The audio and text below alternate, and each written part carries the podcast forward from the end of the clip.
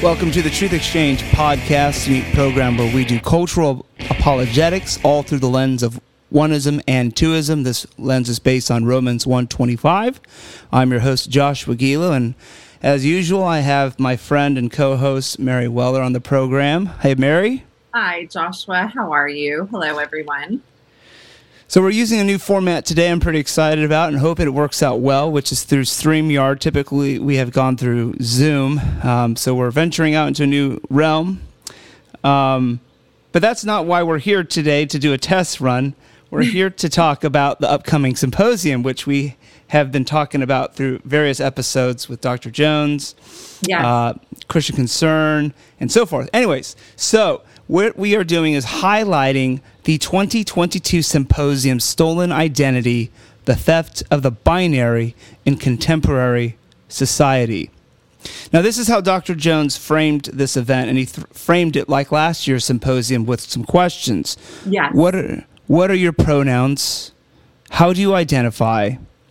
And these current cultural questions are a restatement of one of the oldest questions of the human race Who am I? Today's answers carry a beguiling temptation to define ourselves by looking within, whereas the older version implies that we should look outside ourselves, asking our Creator to tell us what we need to know. Whether in the church or the White House, or at home, or in our nation's schools, many in our culture, including Christians, are facing an identity crisis. And if we fall prey to the deceptive influences that tear us away from our ties to our Maker, Creator, and Savior, we're then left with an impoverished and empty and a view of despair. We fall into oneism. So, Truth Exchange, we are excited to present our latest symposium, Stolen Identity, the Theft of the Binary in Contemporary Society. Mary, you have been asked again to address the issue of transgenderism, but not just broadly transgenderism, uh, but how it is coming in and becoming a highlighted issue in today's culture, and not just here in the United States, but also across the globe. Yeah, um, all across the West. Yeah. Uh, could you, uh, for those who have not heard kind of your story, let us know how did you how did this become an issue that that you kind of fell into. I mean, it, I'll remind some of our viewers years ago, you had the issue with yoga. And it mm-hmm. wasn't something that you were seeking out and on a no. on a hunt to to expose yoga and uh, in the schools or in the churches, but it just kind of it just fell into your sphere of life as being a mom and having children, going to school, and boom, yeah. the schools are teaching yoga. Yeah. This is now an issue. Transgenderism that has deeply affected you as a mom mm-hmm. and also as a friend. Um, tell us about that story. You know, I can't believe you brought up the the yoga story again because of something that happened just yesterday. Um, and I can go over a little bit of the history of it, but just as we were looking at the practices of yoga and I was praying with Pam as she was researching yoga. And then my son came home in kindergarten. He's 16 years old and six foot three now, but he came home in kindergarten with a note in his backpack saying, uh, you know, that he had been participating in school yoga. Just as the Lord sort of laid that experience right at my doorstep after without my realizing what was happening after equipping me to think about yoga and to think about yoga, um, the issues of these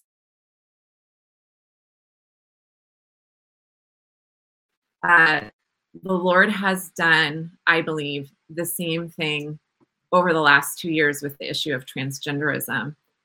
Um, as you know last year I picked up a book called Irreversible Damage and read that book. And that was my first sort of deep dive into the issue of transgenderism.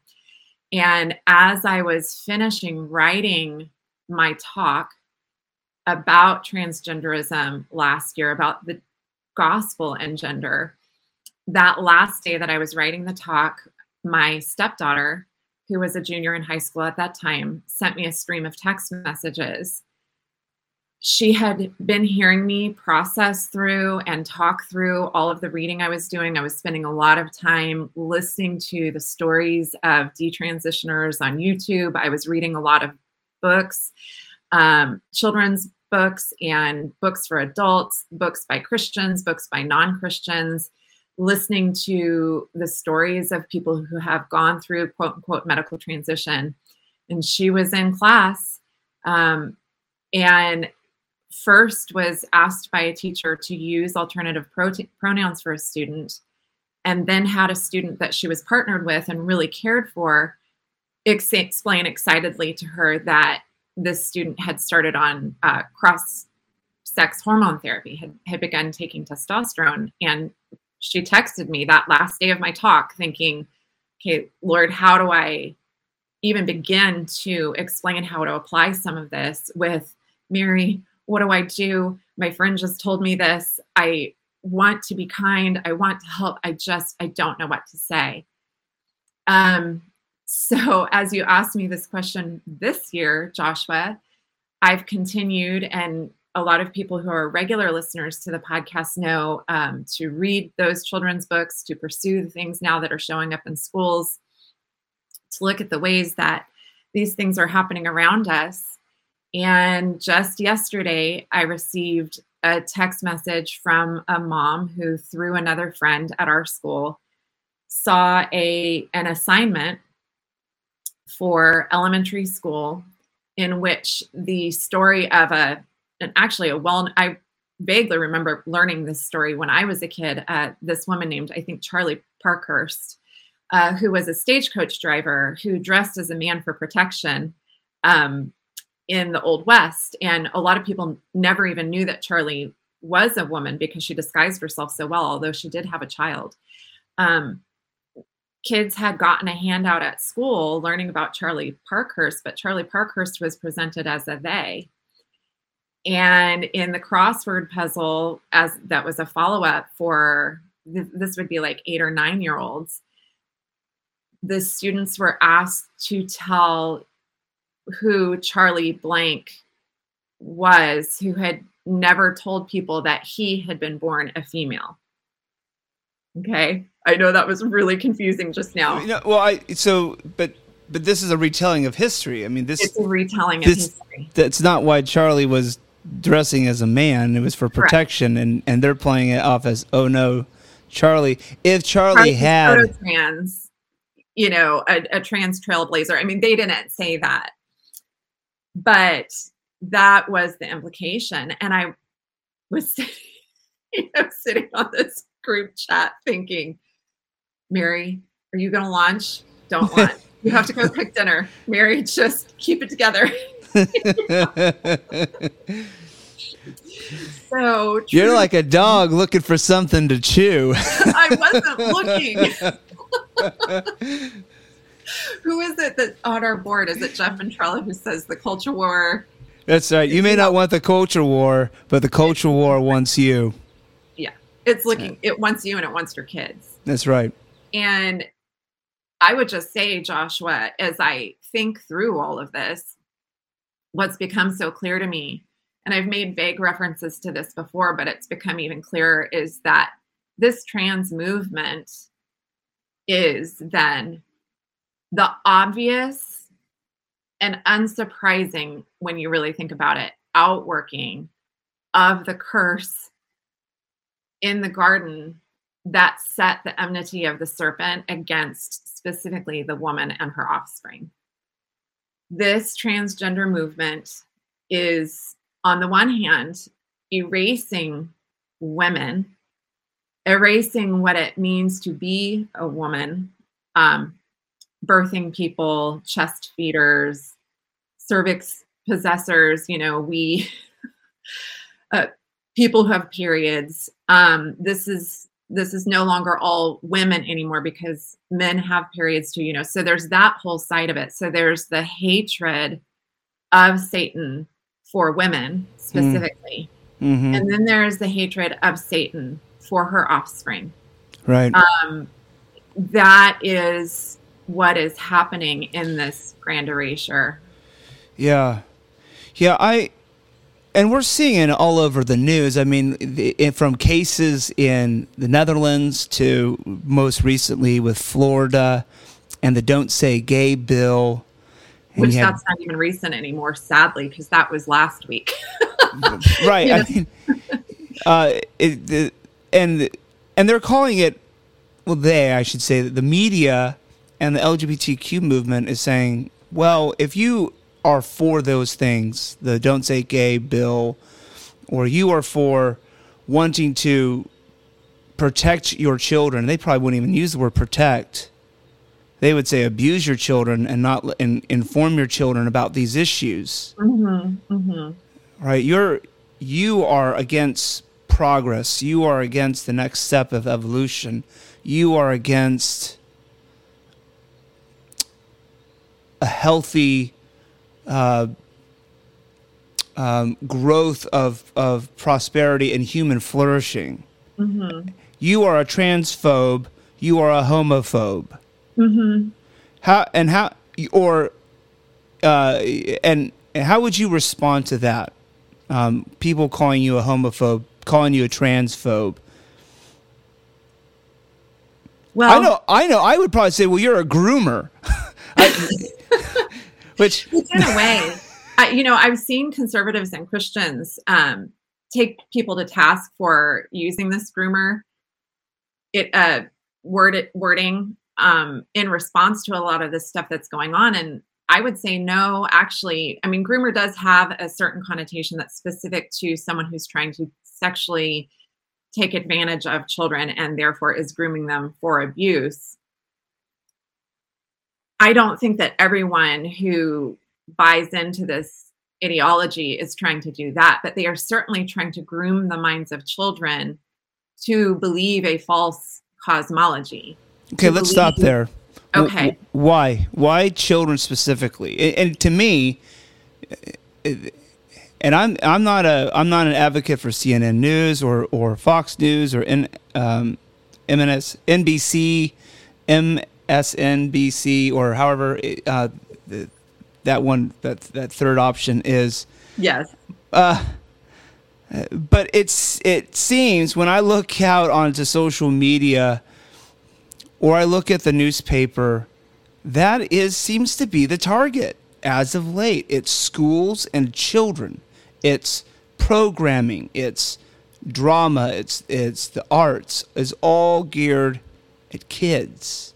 Why right. kids? And it doesn't seem to be, Joshua. We now have, especially with the release tapes from the Disney all hands meeting that Christopher Rufo helped leak, we have the explicit testimony of people who are not fringe creators at Disney, but people who are in very high up positions, specifically saying that they are seeking to queer content and to get it in front of kids as much as possible. Didn't they say that that they've been doing it for years and that it's been in front of our faces all along just in the background? One of the producers made allusion to the fact that she has been doing this for a while. I can't remember her name, but she was bragging about the fact that she was slowly but surely putting more and more into children's content, waiting for someone to raise a red flag and tell her to stop, and she got no resistance. Wow. So she just went for it and took that as a green light. Then you had an executive above her who apparently has two children on the gender LGBTQIA plus two spirit spectrum, how, whatever you know that form is now. But one of her children apparently is polyamorous and the other is non-binary or something along those lines. And she feels, I, I, believe she said that it was a goal of hers to explicitly have 50% of characters presented to children represent some form of that set of alleged alternatives to cisgender, which just, I really dislike the term cisgender, but to straight gender conforming characters. Um, you know, and, and we talked about we have talked about this before about the various terms cisgender and mm-hmm. those definitions and and the the the question I get asked a lot and I'm sure that you get asked quite often as you are dealing with this at ground zero with other moms and dads mm-hmm. is what do I do about the the issue of pronouns? What's the yeah. what's the best way forward? Do do we not be offensive and just kind of go along with it? Uh, is it there a little bit more? Is it no? Don't use the the the pronouns, but there's be tactful in how you deal with these things. I don't think there's any reason ever to be intentionally rude to a person. Mm-hmm. But just as much, I don't think there is any good. And in fact, I think there is a lot of harm in lying to please a person.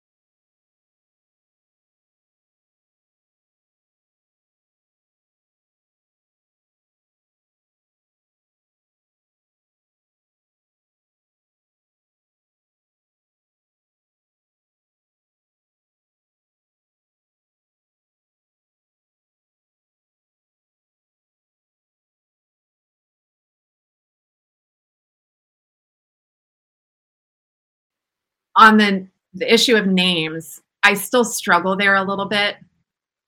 There's an importance in names, though.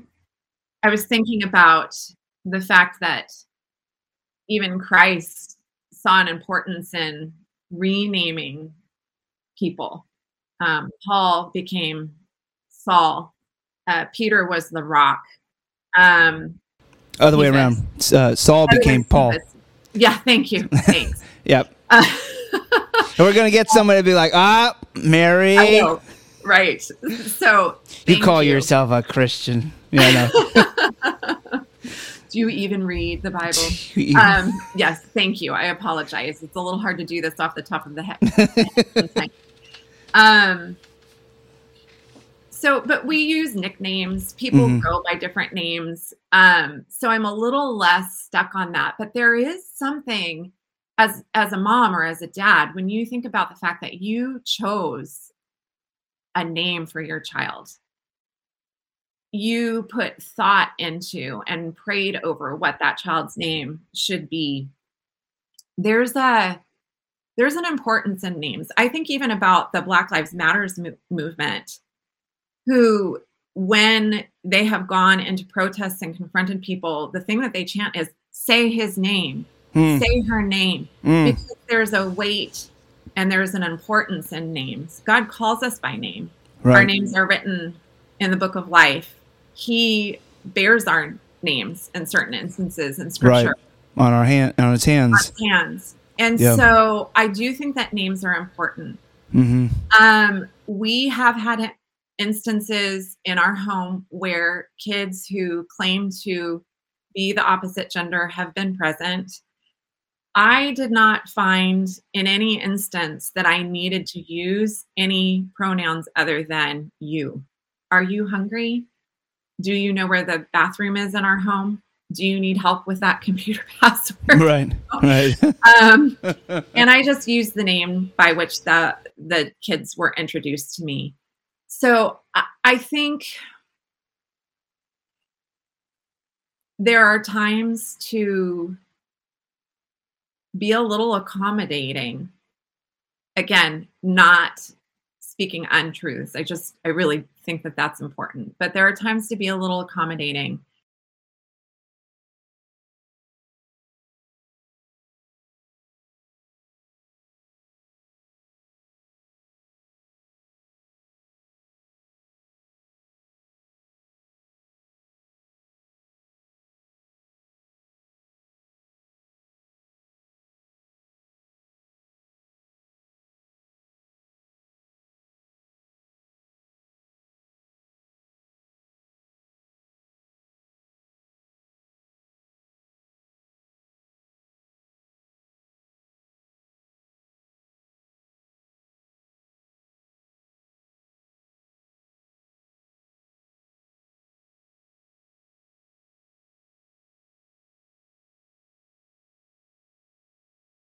Mm-hmm.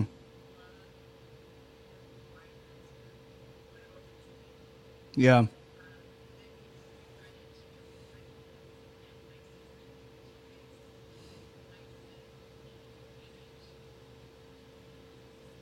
Mm-hmm.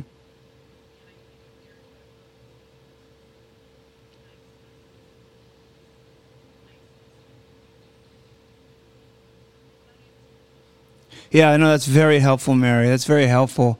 You know, I one one of the things that I'm running into as as a father is is is recognizing my lack of compassion and love for the, the trans person that comes into my trans child that is coming into my children's lives because I just see the damage and the movement itself if mm-hmm. that makes sense sure what you know how does someone like like me other than like lord open my eyes you know what are some good practical things that parents can do um, in in in walking with with that young child because it some I would imagine some folks would might even be fearful of if I if I speak the truth about anything I'm going to go to jail. I mean that's and that's certainly what's happening in other places around the world is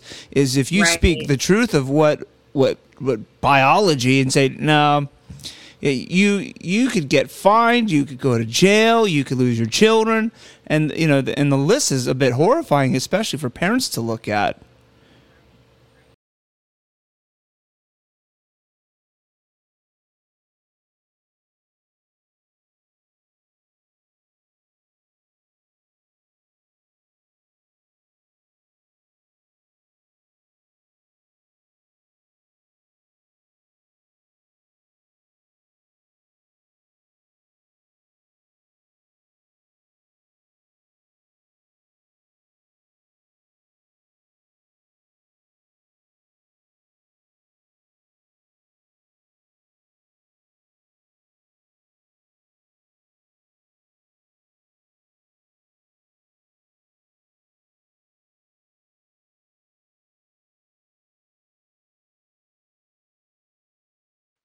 I remember hearing Christ say in the word, you know, pick up your cross and follow me.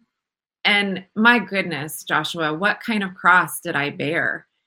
There, there really, this may be one of the first times that we really experience some of the awfulness of having to bear those crosses. Right now, it's social ostracization there are parents who are having custody battles because of this for their children. I think it's very important for children, even children who are caught up in these trans movements, to see their parents fight for them and fight for truth, even if they don't see the fight for what it is at the time.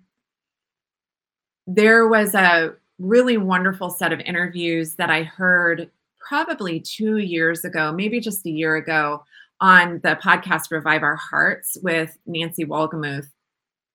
And the ladies on that show were interviewing a woman who um, identified as trans for, I believe, nine years. I know that she went through hormone therapy. I can't remember whether she went through surgeries or not. I think she may have had double mastectomy or what they blithely recall call uh, top surgery in trans movements or affirmative care. It's just the most linguistic, horrendous lie out there. It's it's not care, it's mutilation. But one of the things that the Lord used for her was that her mom always insisted on calling her by name, always insisted on referring to her as her daughter. And even when she was saying with her lips, and even in her own mind, my parents hate me, they've rejected me, they don't want my good, they don't understand, she knew and could not deny that her parents loved her and later on, she was so thankful that they never broke that tether to the reality of who she was. They they always insisted on referring to her that way. And it wasn't, you know, an in your face, you're a she. It was just a loving, I know that you feel this way, but you are my daughter. I gave birth to you. You are a female. I know that you feel this way and I know that it hurts. I love you. Your name is Kathy. I think that that was her name. I, I started with a K. That's the only thing I remember. But I, I think these hard things, Joshua, are some of the crosses that we're going to have to bear. And it feels mean and it feels cruel until you see the damage on the other side. And I've not been in the scenario yet that you've described where a young child has been in my presence who I I do not like the word that you used and I'm not correcting you. I'm just saying I there are not trans kids. There are kids who have been confused about their gender and sex. There are kids who have believed lies. There are kids who have true gender identity disorder. I mean, we've even politicized that into being a dysphoria, not a disorder, right? but it is it is a disordered understanding of oneself and so i've not had that experience and that would be a real rough one i mean there that would be a, a difficult one to walk through the experience that i have had is speaking to moms who have children who identify as the opposite sex mm. And I tried to, in those instances, very kindly refer to the child as your child um, as much as possible. And also to say, I'm very, I'm, I'm not trying to be disrespectful of the difficulty. I mean, the very clear, heartrending, difficult situation that these parents are in. But I, I feel uncomfortable calling your daughter a son. So I will just simply say your child if that's all right with you. Um, not all of them have loved it. All of them have been willing to engage with me further in those conversations. Some of them are relieved to be, to be able to call their daughter a daughter. Um, it's amazing to see the guilt that they feel even when their child is miles away for referring to their child truthfully as though it's some sort of betrayal. And a lot of them deal with the fear that they've been told over and over and over again if you don't affirm, if you don't come alongside, if you don't support, it's suicide. You're going to kill your child. It's suicide. Um, so there's a. I've heard that a lot in in yeah. uh, uh, in the news and in a, a PBS documentary I was just watching the other day that I, that I think it aired about a year ago called Trans Kids. It might be older than a year. I don't oh, know. I think that is a little older. Yeah. But it was, and it's a heart wrenching documentary.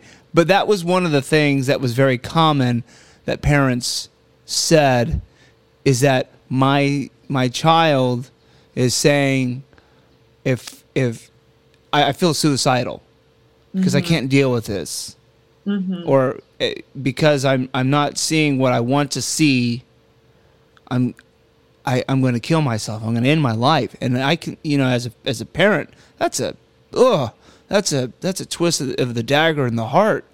You know, you want to protect your children at all costs, and.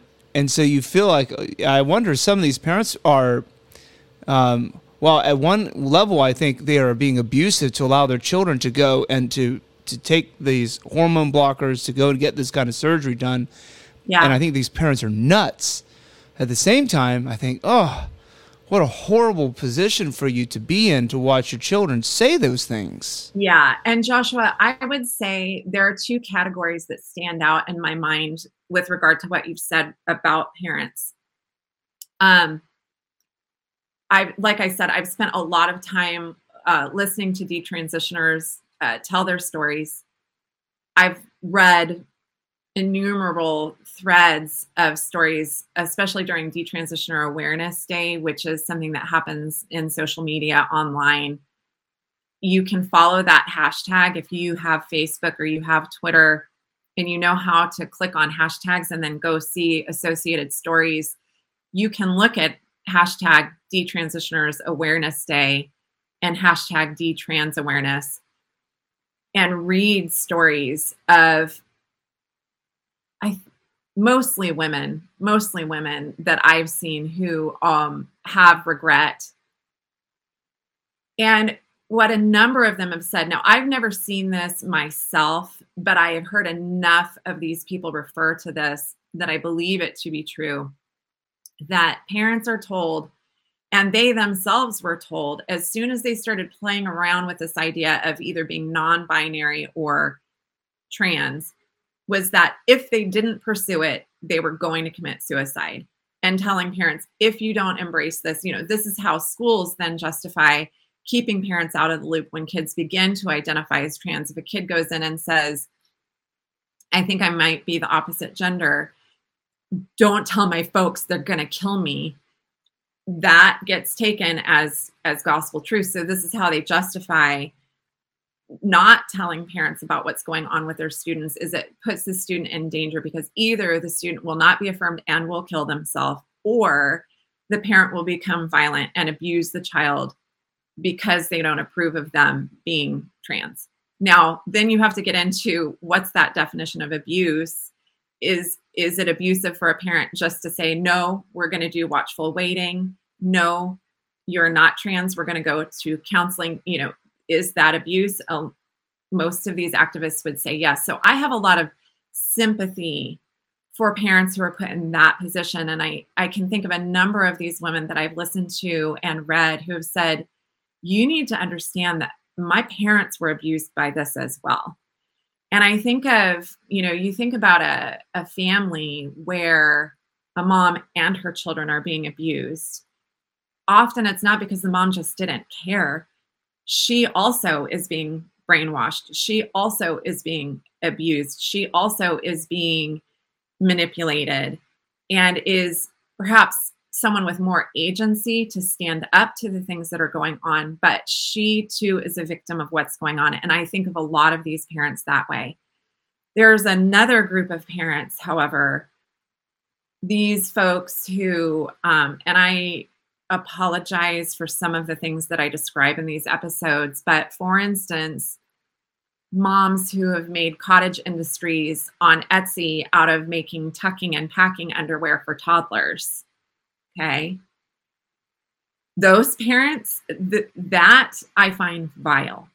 If you are telling your toddler that their penis is a mistake because they're a girl trapped inside and you're letting your child lead you by fantasy or you are leading your child because of an agenda to seek to hide that very important intimate part of themselves not because we cover our private parts and they're private but because you're now hiding it or pretending something else those parents fall into a category joshua that i think fits very well with your ire and your rage and this is this yeah. is there are cottage industries. You can find these stories even recommended on certain pediatric hospital websites Ugh. that promote quote unquote affirmative care. That's insane. Yeah.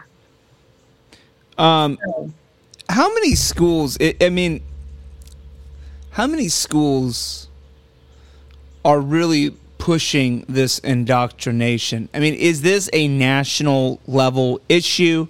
We had the the issue with Florida of the don't say gay.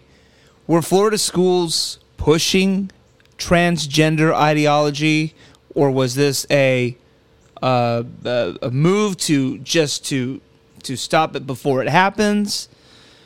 Um, Well, and so- and it's like you know pearl clutching and trying to incite fear and the sky is falling and the sky is falling and this really isn't a, an issue. Clearly we see it in the media and, and in mm-hmm. children's programming. We, and we have talked about that from muppet babies to the blues clues and other toddler focused programs in introducing this. There was something on on disney plus a few months back that they had released a bunch of old DreamWorks shows, and Yeah. and they released this new episode that that that was was geared on or the, the premise of the story and you know the DreamWorks shorts are cute, funny, Yeah. creative. But this one episode was on coming out to your parents, and it was about two lovers and the fear of one of them not having told his parents that he and his lover are living together. And I and you know and they've they've tucked that away right in the smack in the middle for other for children to you know if you hit play you can just they'll all play right through because they're like Right. five two minute shorts Right. and so they play after one after the other and boom you know There you, you're one minute you're watching about a snowman in a snow globe trying to get to a mermaid in another snow globe and the next thing you know you've got two guys hugging and kissing on one another and h- trying to hide the fact that they're living together. Yeah. Well, so is this like so in schools is how how much of this is a reality? And and um what do parents need to know about it? Where are we at? I hate to say this, but I think you're asking the wrong question here. okay I think asking how many schools are doing this misses the fact that this is now a system wide push through government and institutions and unions and groups that develop curriculum. And I think this was the issue that cropped up in our school. It was not that our school, I think, was necessarily seeking to push this thing but this little publication like do you remember when you were in school um, we used to get like on fridays it was a special thing you would get a little scholastic full color newspaper handout? Oh sure it was all the things i couldn't get as a kid.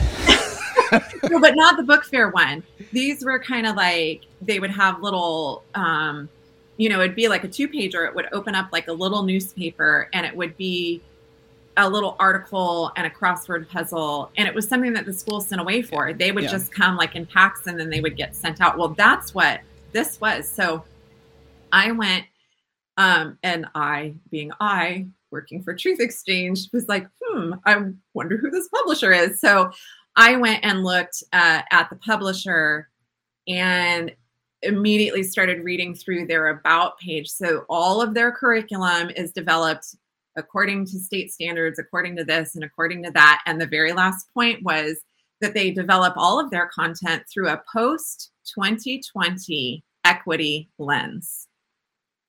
Okay. And using CASEL, CASEL standards, which is social emotional learning.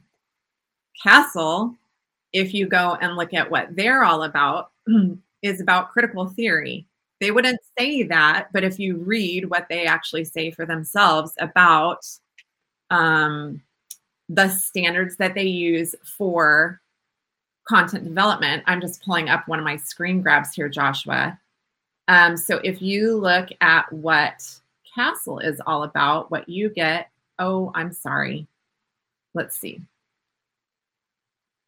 Here's the perspective that they use for developing content this is a nationwide program and and i'm sel programs are everywhere and specifically CASEL programs are everywhere. Inequities based on race ethnicity class language gender identity sexual orientation and other factors are deeply ingrained in the vast majority of these systems educational systems and impact student and adult social emotional and academic learning While SEL alone will not solve longstanding and deep seated inequities in the education system, it can create the conditions needed for individuals and schools to examine and interrupt equities or inequitable policies and practices, creating more inclusive learning environments, et cetera, et cetera, et cetera. So you're asking how many schools are teaching this. And I'm saying to you, just as with critical race theory, critical race critical theory also includes critical gender theory. Critical gender theory is a deconstruction of the male female binary. And that is the lens by which all of this content is created. So then you start hearing about groups like McGraw Hill School Book Publishers. I used to work for McGraw Hill School Book Publishers. They are a nationwide, state adopted, I mean, multiple states adopt all of their curricula um, if they are using CASEL standards, if they're using uh, critical theory standards in developing content for students, then the entire, I'm trying to think of how to, it's like the entire foundation is the wrong foundation. Right, right. And you're not going to get content from these groups that doesn't include this stuff. And so what happened in Florida, so really the alleged Don't Say Gay bill is a parental rights bill that says that children from kindergarten through third grade are not to be indoctrinated with sexual identity and gender identity indoctrination. I can't think of another word for it um, one of the par- one of the parents, one of the families that was involved in the development of that bill, they were involved because they had a daughter, and I've talked about this particular child on another episode. They had a daughter who was going to school. She struggled with some mental health issues. They knew that she was struggling with some gender dysphoric issues. They told the school that they had her in counseling and please just leave things as they were. The school created a gender affirmation plan. Gender affirmation plans, when you look at the documentation, include deception of parents, separate sets of records, not telling parents what's going on. And for about a year and a half, I believe, they socially transitioned this family's daughter without telling the parents what was going on. You have teachers all over the place. The most recent two that I saw, one was a teacher from Vermont talking about how um, because kids at younger and younger ages are exposed to content like this, it's the teacher's obligation then to speak to it. Um, you have kindergarten teachers in Kansas talking about how it's their privilege and, and part of their duty to present this information to kids. You have groups like Gender Nation, which we've discussed, which has donated tens of thousands of trans activist children's books aimed as young as three years old to schools all over California, let alone across the nation. Um, so I don't mean to sound like I think this is apocalyptic. I, I do think there's hope. But to, to ask how many schools are doing this is to ask the wrong question. I mean, we have this being pushed. Yeah let's let's back up. Last question, but let's back up. You, you threw out a term I think is is really crucial uh, for you to define for for our listeners and watchers is the equity. Why is that term so important to this discussion? Uh, specifically, why is that such an important term for for the LGBT, LGBTQIA plus community that would ha- be pushing a progressive agenda? Why is equity the foundation that they need to re or the the the the the, the yeah the the structure that they want to lay for young minds to build upon? So kind of two answers to that. Equity is a total reframing of the foundations of the West, I would say. So when we think about the fact that the founding fathers saw fit to declare equality of opportunity for every citizen, and they didn't carry it out perfectly. I'm I'm making no attempt to um, rewrite history, okay? But they said all men are created equal in the image of a holy God, and therefore they have equal opportunities for life, liberty, and the pursuit of happiness. Okay. They didn't say that everyone's guaranteed happiness. Um, it's it's an opportunity. So equality means that we all start at the same starting line. Equity, in my mind, um, and I'm I'm hearing uh, Virgil Walker and Darrell Harrison in the back of my mind because I've listened to so many of their excellently uh, excellently researched and so biblical podcasts. But I'm gonna tweet that out right now. They got a shout out. you guys but, better be listening. but equity is a demand that everyone finish at the same time, right? So that all the outcomes be the same. And and so it requires the sameness. And i can't help but harken back to this kurt vonnegut short story called um, harrison bergeron. And in harrison bergeron kurt vonnegut had come up with this fake now seemingly prophetic society where they wanted everyone to be equal in the end. And so what that required joshua was that extremely smart people had to have transmitters in their heads that emitted really loud sounds every certain number of seconds to interrupt their thoughts so that they, the intelligent ones, would not make those of average intelligence feel intimidated. Um, a very handsome man or woman would be forced to wear a clown nose on their face so that they wouldn't make average looking or you know unattractive people feel bad people who are very strong had to walk around with weights on so that their agility and their speed wouldn't cause slower people to feel bad about themselves. And so this was an equitable society. I don't think that equitable was really in the vocabulary of the culture at the time that Kurt Vonnegut was writing, but it was so obviously ridiculous. It was so obviously impossible. And yet, that is culturally what's being pushed by these equity movements. It's not equality it's it's equity. Because equality allows for difference right? So there's we are all valuable we are all created in the image of a holy god a holy god who's so creative and so vast that then there can be liberty within those creational structures that he sets that are beautiful. Um there's all kinds of liberty. We do have sometimes, I, I think of my mom who, you know, she was born in 1942. The first lie that my mom remembered ever telling to be polite was based on gender.